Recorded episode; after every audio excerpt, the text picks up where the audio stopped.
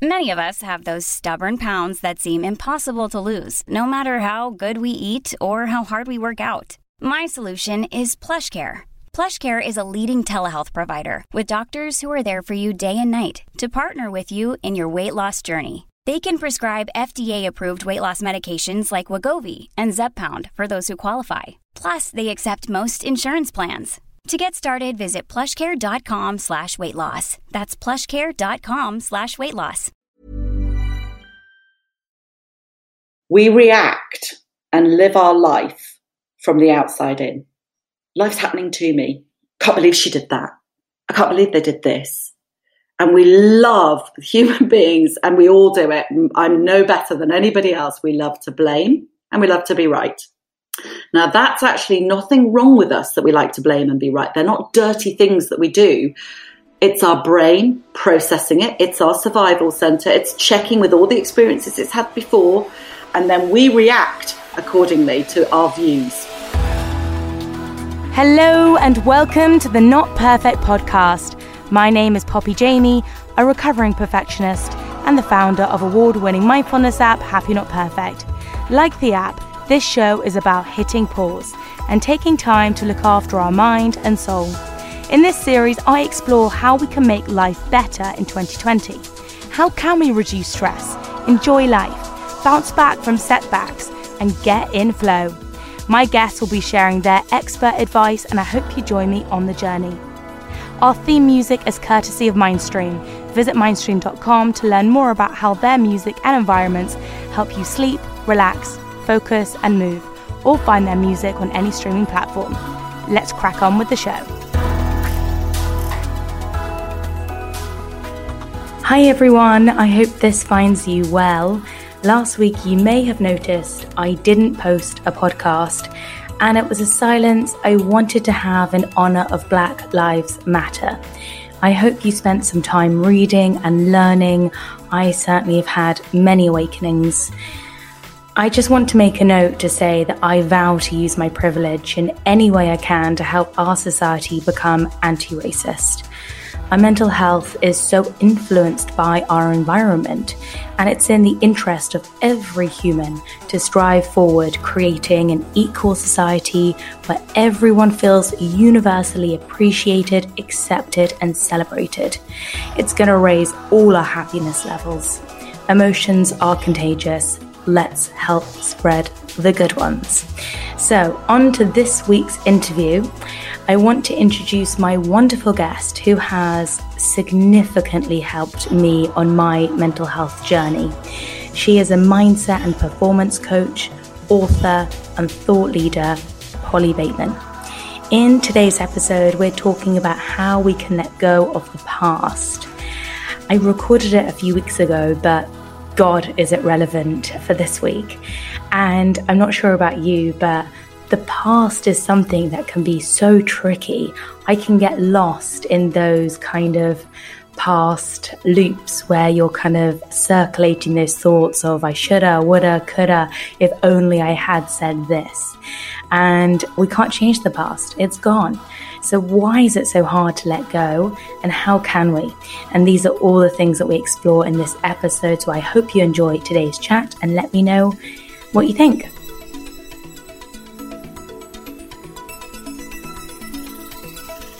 Polly, what is your favorite quote at the moment? Let me find it for you because I should have had this ready, but I really love this quote. Uh, here we go. If you are willing to look at another person's behavior towards you as a reflection of the state of their relationship with themselves, rather than a state about your value as a person, then you will, over a period of time, cease to react at all. Sets you free, that one, right? wow, you really dropped a nugget there. Yeah, it's such a beautiful quote. It's written by a guy called Yogi Bhajan. I hope I'm saying that right. It's a beautiful quote because whenever anybody is talking to you or, or snapping or being the way they're being, you know, I've often thought, and my husband's a really great guy. I often use him as an example. So just to say this as a caveat up front. But if he's snapping or having a bad day, it wouldn't matter who he was married to. That's the way he behaves when he's snapping or having a bad day, full stop. Mm. But we often attach other people's reactions to the value of us as a human being. We often make it mean something about ourselves. And that's the way the world occurs to us, right? So in that moment, we then take on feelings of shame or we diminish ourselves or we, we think uh, maybe other more fiery thoughts. Who knows? But, you know, the point being is we often attach it to the value of ourselves in some way. Gosh, that quote would save us a lot of kind of hurt feelings and mm. upset mm. and those kind of like lingering sensations that just make you feel uncomfortable. And you're so right. Like, thank you for starting this interview by setting us all free in the first two minutes. this is what's to come, guys. I'm very excited about Polly being on this podcast. What's a life lesson you've been reminded of recently? Aha. This is a great one. And it kind of sounds counterintuitive slow down to speed up. Quality sleep is essential. That's why the Sleep Number Smart Bed is designed for your ever evolving sleep needs. Need a bed that's firmer or softer on either side? Helps you sleep at a comfortable temperature? Sleep Number Smart Beds let you individualize your comfort so you sleep better together. JD Power ranks Sleep Number number 1 in customer satisfaction with mattresses purchased in-store. And now, save 50% on the Sleep Number limited edition Smart Bed for a limited time. For JD Power 2023 award information, visit jdpower.com/awards. Only at a Sleep Number store or sleepnumber.com. Ever catch yourself eating the same flavorless dinner 3 days in a row, dreaming of something better? Well, HelloFresh is your guilt-free dream come true, baby. It's me, Keke Palmer. Let's wake up those taste buds with hot, juicy pecan-crusted chicken or garlic butter shrimp scampi. Mm. Hello Fresh. Stop dreaming of all the delicious possibilities and dig in at HelloFresh.com. Let's get this dinner party started.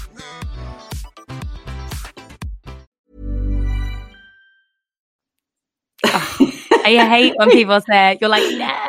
Yeah, exactly. Yeah, slow down to speed up is a really good one because there's a great story about a, fl- a fly trying to get through the window and about the fly's strategy and how the fly's strategy is try harder, try harder. But actually, if the fly just stopped, turned around, did a 180, there's usually an open door. There's usually some space to freedom. But we are so fixed on our strategies at times, we just keep doing more of the same. And it's that brilliant Albert Einstein quote, straight back into another quote, right? That, uh, you know, if you keep on doing the same thing but expecting a different result. Definition of insanity. Totes. How do you define happiness? I think a lot of people look for happiness externally. I think they scratch around as if it's something you could go out and get. I think we intellectually know it isn't but we still go out looking for it. We go through different stages in our life as well, where, and I think this is why there's no one answer to happiness. Um, what makes you happy when you're five is not going to make you happy when you're 25. Right. And I think that therefore we look as if there is one answer for it, but actually at different stages in our lives, different things appeal to us. Mm. So what makes you happy, you know, when you're a babe in arms is being fed yeah. usually, you know, or having um, all your basic needs taken care of. What I know is that between the age of two and 10 years old, all we really want to do is have a decent relationship. It's all about relationships for us then. And if you look at two to 10 year olds, they're all playing. You know, everything they do is a form of, of relationship building. And then from about 10 years old onwards to 30 ish, and I say ish, you know, it's different for different people and diff- the, the, different experiences they've gone through will have them evolve more quickly or, or not. It's about self esteem. So it genuinely makes a younger person happy to get the cool car or the cool sunshades, you know, to buy the clothes that they were hanging out for. There's nothing wrong with this stuff either. It's just different forms of happiness. And then as we get older, we move into something that's more grounded, I think. You know, and I, I know that if you look at grandparents, for example, what makes them happy is the contribution that they can be to their family. It doesn't mean they don't still love a nice G and T on the side, but you know, it comes in different forms, and we we scratch around looking for it like it's something we can go to the shop and put in our trolley and buy, and it isn't. You know, it's knowing who we are and how we evolve, knowing what makes us tick, Um, and I think it comes from a sense of fulfillment. And as I said, that fulfillment changes. It can be as it can be, you know, different stages in our life come from different places. You know, you're the first person that has brought that point up, which is kind of the definition of happiness often changes. And, you know, we're now going to the 30th episode and, you know, I've had these beautiful responses, but I feel like that to me actually has spoken so profoundly because I haven't focused on how much our definition of happiness changes as we go through life. And, and it brings me right on really to the focus of this interview because, and I speak from a personal standpoint and also after I've spoken to a lot of people as well about this, but releasing the past is one mm. of the hardest things ever. And I would love to know, like, why do you think we find it so hard to let go of the past, let go of our definition of happiness, like 20 years ago, or just in general? Like, how, why is it so hard? Okay, so the way I have it is this that your brain is your watchtower. The brain is all about survival. It's the most incredible muscle and it stores experiences that we have as we grow up. But your brain is also limited in its capacity as we're growing up compared to what it will be when you are older and it's a fully functioning muscle. So as a result, when it stores an experience, it stores it with the capacity it has in the moment, which will be much more black and white and stark compared to the complexities that we have as our brain fully develops. So if I give you an example, that you can have an experience at school in the playground where somebody says, "Oh, look at your shoes. They're so I don't. Oh, how'd you got shoes like that?" You know, and we kids are quite quite good at like they're geese really they peck each other into shape all the time and if you look at it like that then you've got a situation where a child will either vociferously defend themselves and say i love my shoes get over it man because they've got that kind of personality but more often than not they will have a sense of not fitting in they'll have a sense of maybe shame attached to it what that does is it goes in as a stored experience into our brain that our brain says, Oh, that made me feel really uncomfortable. Let's protect ourselves from that again in the future. And that's when we try to fit in. That's when we try to buy all the right stuff and, and we, we conform because we are naturally built to survive.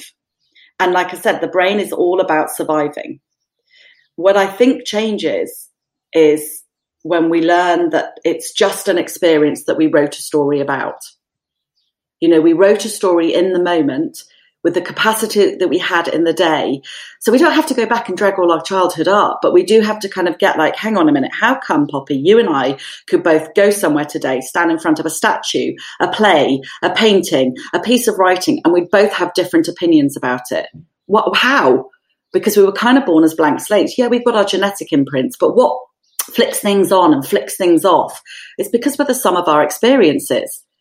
So just recognizing there's a root somewhere and maybe going back when we have a, an unhelpful reaction, you know, we can have experiences that we will get more attached to stuff and looking good if we have felt ashamed as a child, for example, about the fact that we didn't have all the cool gear. You know, I, my mother loved to put us into the most gormless shoes I'd ever seen in my life. They were Clarks round toe, really gormless sandals. And all the girls at school had little kitten heels and little pointy shoes that I thought looked so cool. But my mother was like, no, no, no, it's terrible for your toes. Your toes must grow properly. And she was absolutely right. I get it.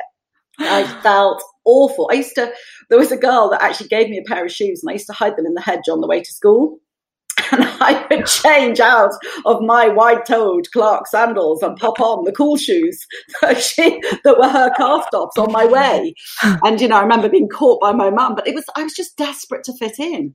Yeah. So what has any of us get up and do our hair, our makeup? You know, what this massive explosion of influencers that we have in the world is because people want to fit in because they're driven by a need to conform. They want to stay in the tribe because it's dangerous being out of the tribe.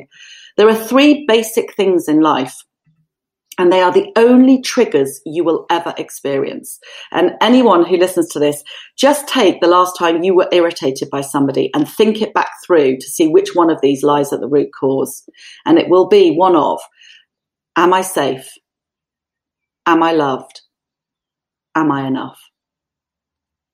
Wow.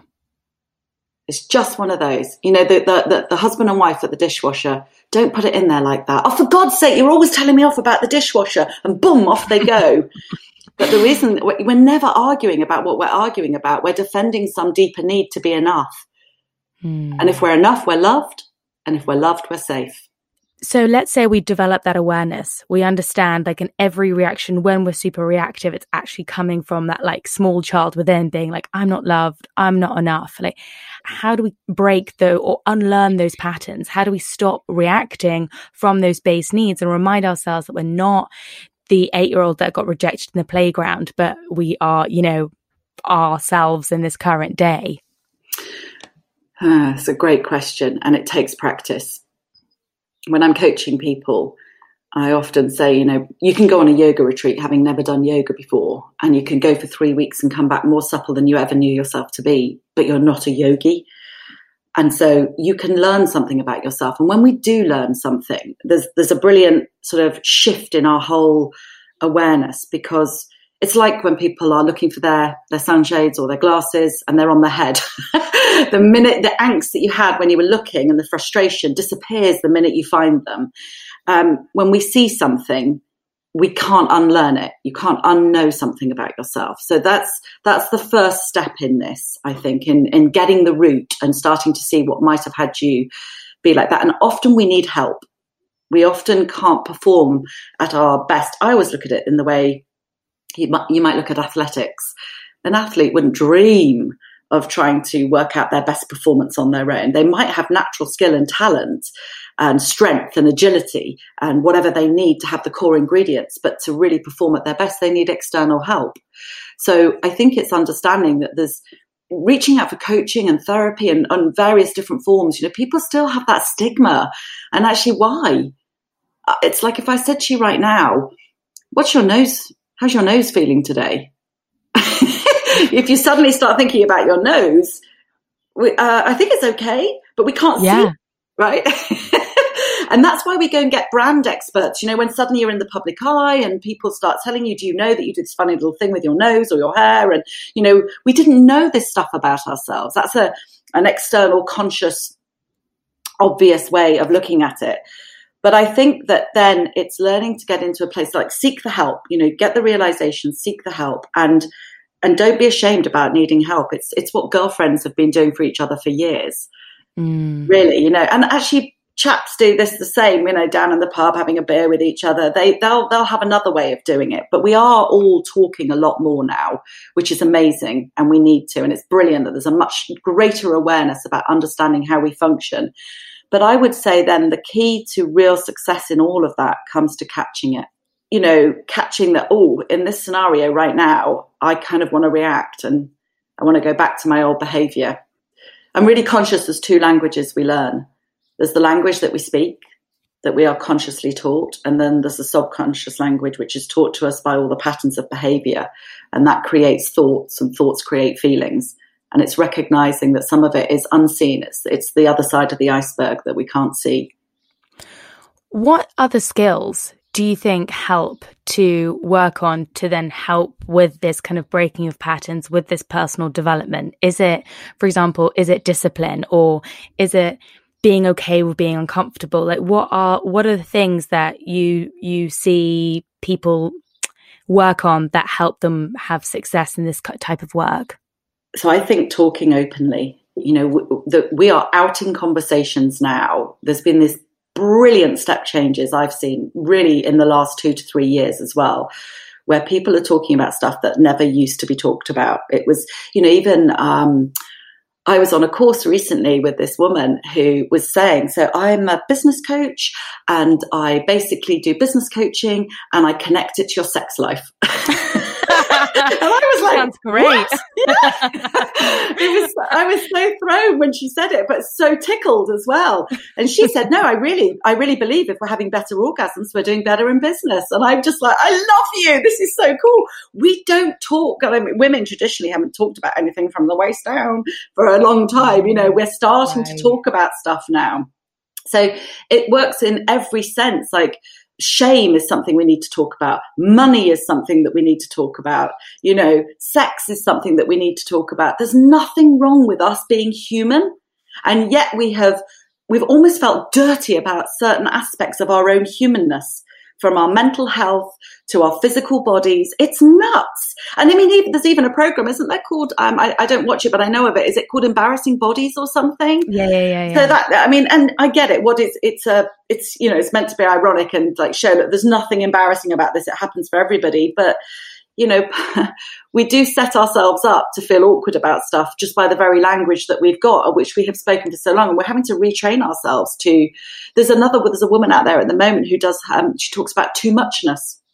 How, as a mm. woman, she's been told uh, to be, you know, be a good girl, be quiet, be polite, be nice, be pretty. And uh, that, you know, her being her was too much. Right. And it's interesting because um, at the moment I've been looking quite a lot into this this how conditioned we are.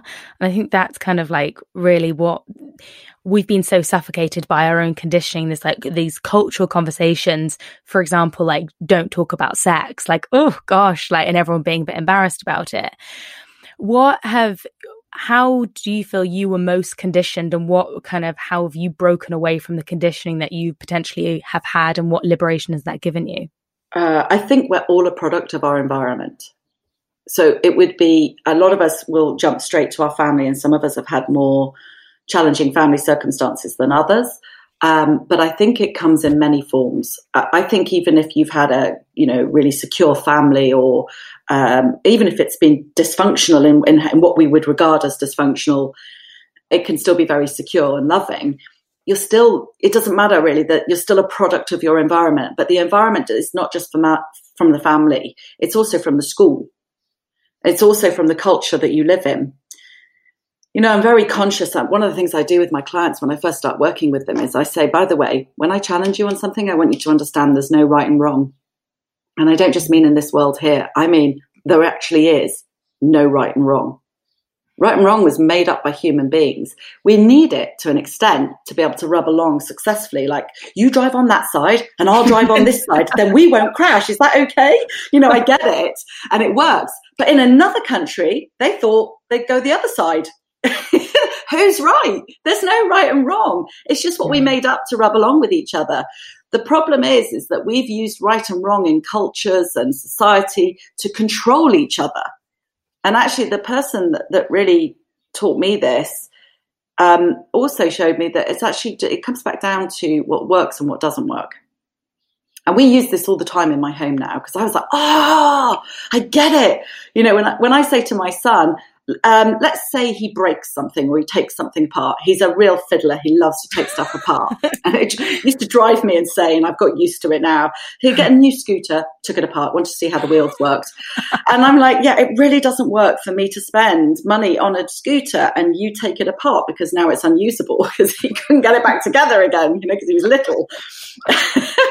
and but if I I wasn't like that originally, I was cross with him I was cross because in my head it was wrong that he'd done that. Mm. I bought you something, you took it apart, that's wrong. And from that place, I would feel annoyed. Now I come from it doesn't work. So A, I get a lot less annoyed. And B, he doesn't try to defend it because I'm not making him wrong. He just says, but mummy, what I really wanted to do was understand the way the wheels were so that I can fix them if they get a bit gritty. And, and then I can do this and I can tighten it up for performance and I can make that happen. So you know, we naturally crush each other into what we think is right and wrong. And I, I stop myself now and say, well, hang on, what's actually wrong about it? There is no wrong. It's just made up in language by humans to rub along with each other. Oh, I mean, hell, I mean, Polly, hallelujah. Like this morning, I'm like, wow, yeah, these are points that are just resonating with every cell in my body. Yeah.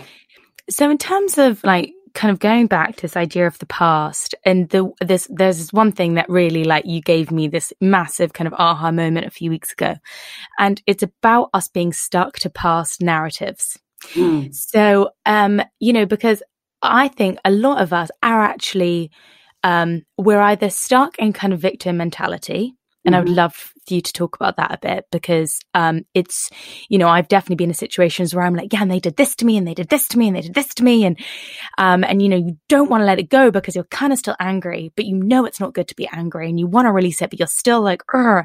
and there's, and then you're almost kind of like proud for getting through, like maybe people being hard to you and you're like, but I got through it. And so you're kind of proud of that survivor in you. But at the same time, um, as my friend very kindly pointed out, like you don't need to tell everyone that narrative as, as the first thing.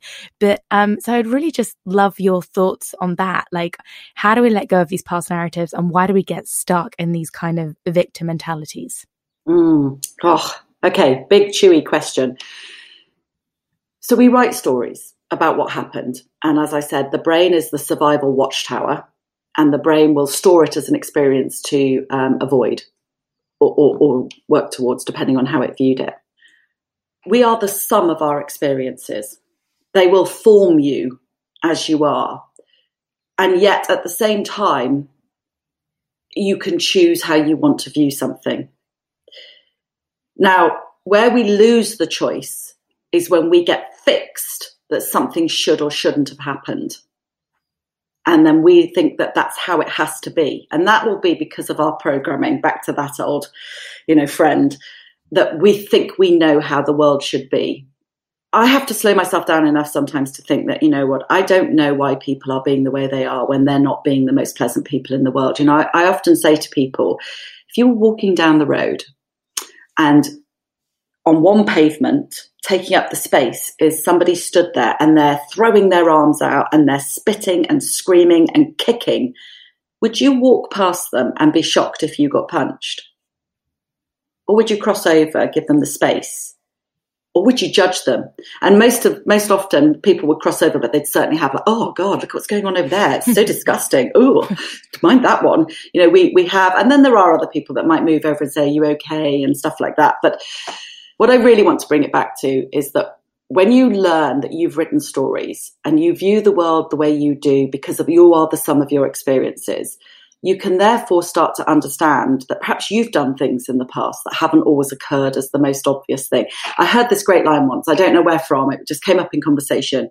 And the person said, Nobody ever did anything that doesn't make perfect sense to themselves. and it's like, you know, even we have those moments. We ourselves go, I don't know why I did that. but in the moment, it was like the obvious thing to do. And sometimes that's because we're driven by a deeper need or fear or something like that. But we react and live our life mm. from the outside in. Mm. Life's happening to me. Can't believe she did that. I can't believe they did this and we love human beings and we all do it. I'm no better than anybody else. We love to blame and we love to be right. Mm. Now, that's actually nothing wrong with us that we like to blame and be right. They're not dirty things that we do. That's just us trying to make sense of the day. It's our brain processing it. It's our survival center. It's my watchtower. It's checking with all the experiences it's had before and actually, there's a really scary fact about the brain. It doesn't really care between anything imagined and anything real. It'll go with the one it likes the best.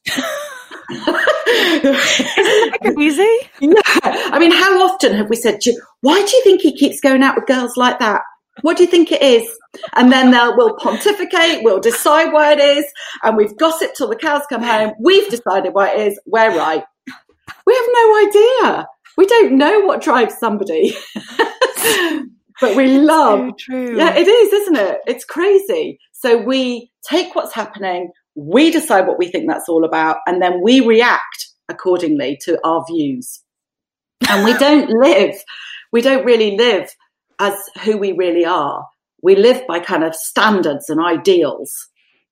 We don't live from principles and who we really are as a human you know how many times have we seen it in films you know you see that the uh, the two main characters are mad at each other and then one of them keels over and the other one goes running over and goes oh, i love you don't leave me because how you really feel comes out in the moment critique so um, you have these 12 lifelines yeah which I can't wait to dive in further. But you begin with, we are at the root of everything in our life. And I know you've kind of touched upon this, but I'd really love for you to kind of explain what you mean.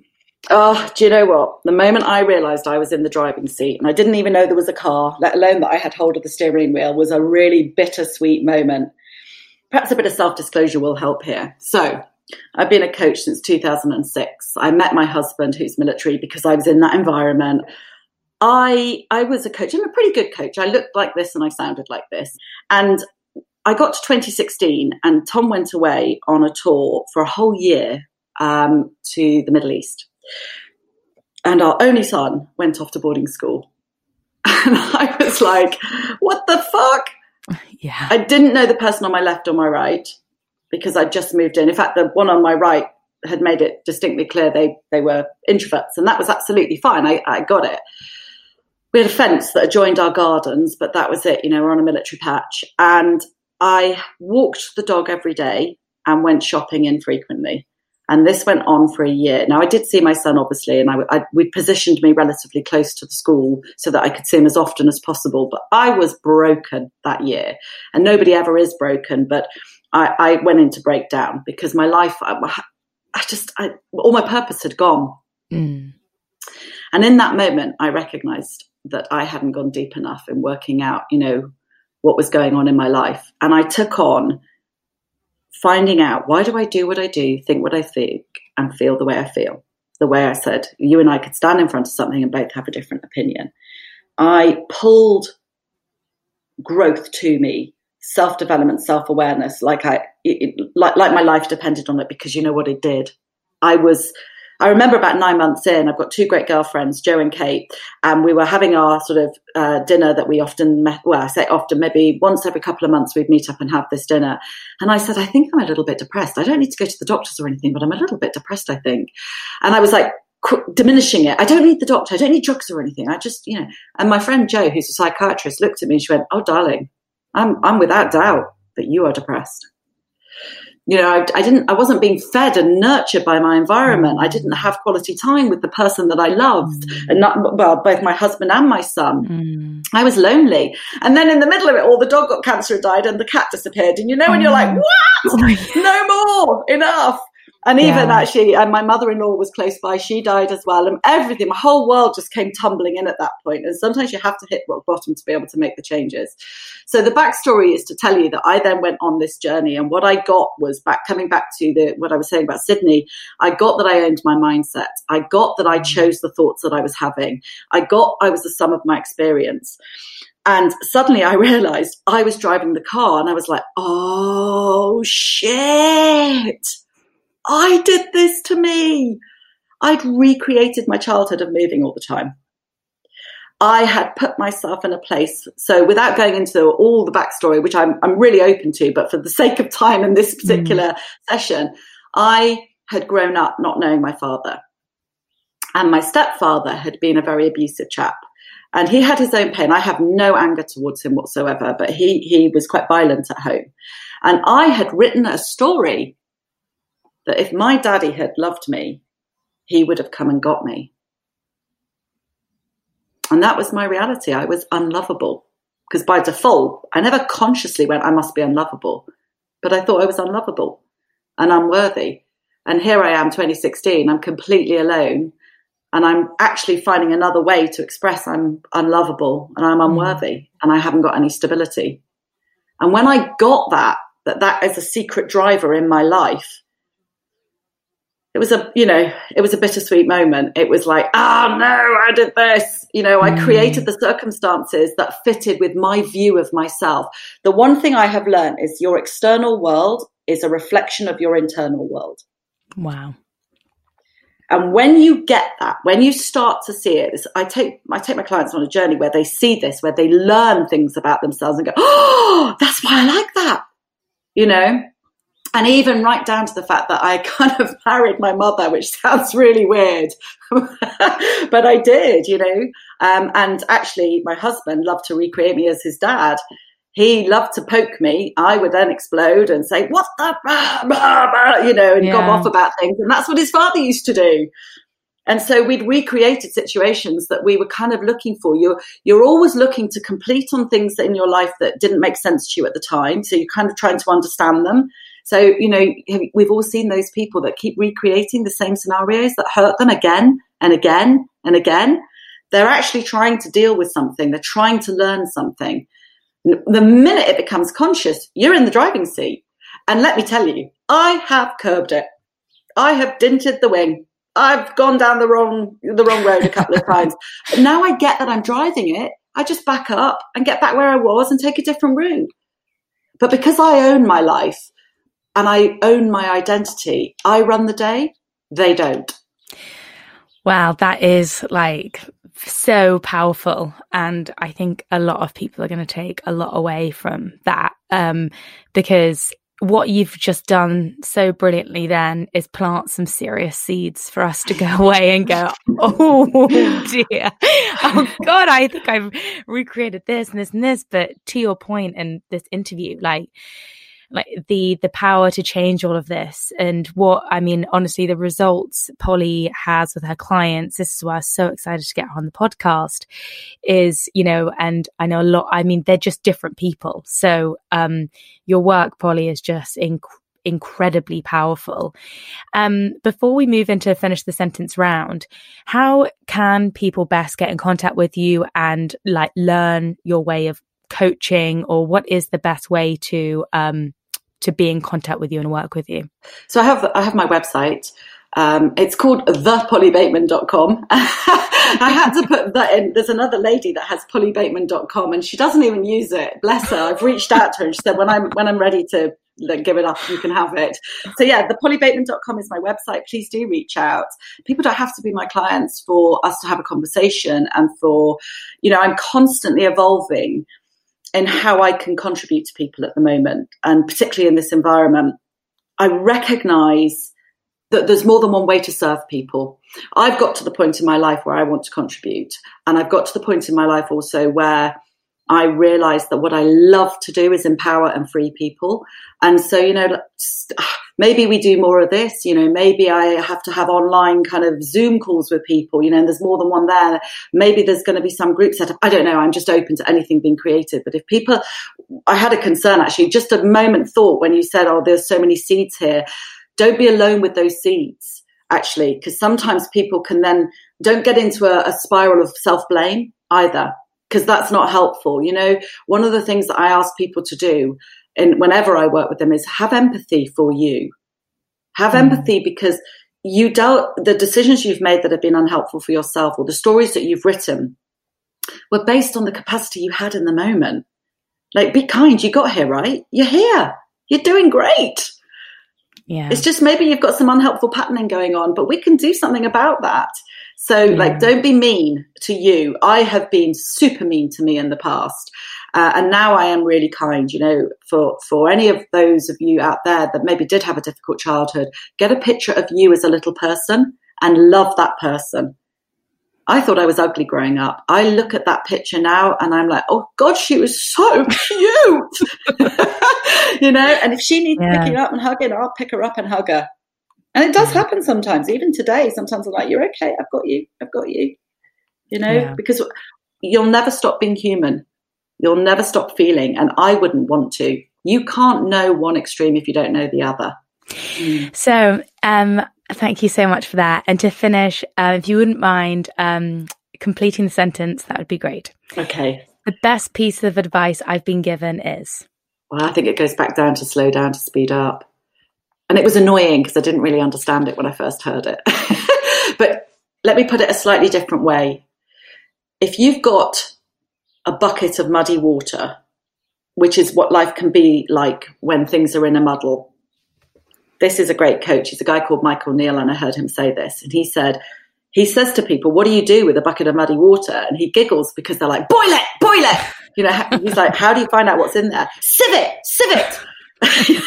and people come out with all these suggestions. What do you do with muddy water to find out what's in there? You know, you've got to tell me exactly. And everybody wants to agitate it in some way, right? All you have to do is leave it alone. And what do you find? Clarity. Sometimes do nothing can be the best thing to do. And never make a big decision when it's all, you know, brrr, muddy water. Just leave it alone.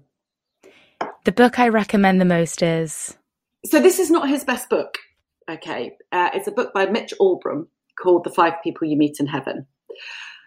I found it a little challenging to read to start with, but what I loved about it was that one of the people he met was was someone he didn't know, and that when they had been on on Earth alive, she had impacted him on one particular day. And it's kind of like I don't want to spoil the book in any way, but basically, it's like you and me were walking down the street and you banged into my shoulder and I was going dead straight down the pavement.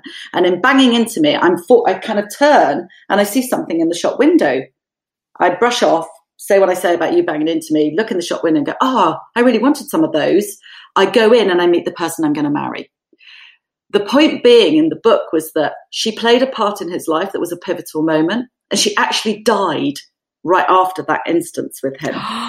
God, yeah. Yeah, yeah, yeah. I know, right?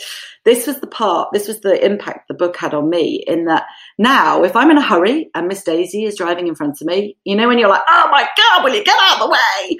I mm. think to myself, oh no, sorry, you've got your part in my life. So that book is a fun book to read to take what you want to take from it.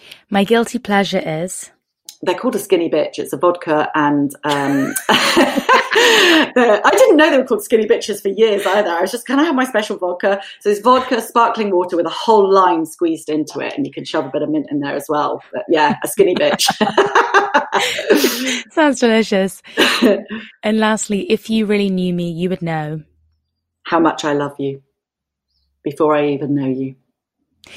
Polly, thank you so much. This is such a beautiful, just so much to take away from and think about and and your honesty and, and just like just everything. Thank you. It's just it's been brilliant. Thank you for having me. It's been a real joy to be here. Thank you very much.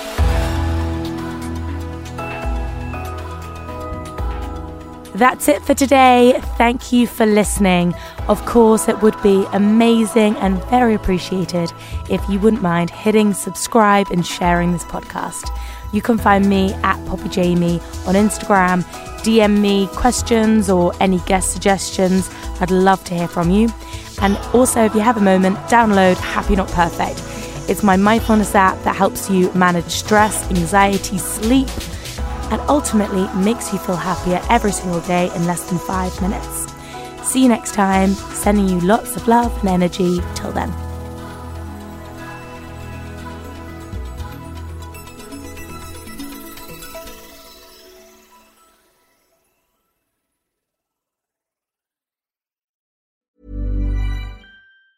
Ever catch yourself eating the same flavorless dinner three days in a row? Dreaming of something better? Well, HelloFresh is your guilt free dream come true, baby. It's me, Gigi Palmer. Let's wake up those taste buds with hot, juicy pecan crusted chicken or garlic butter shrimp scampi. Mm. Hello Fresh. Stop dreaming of all the delicious possibilities and dig in at HelloFresh.com.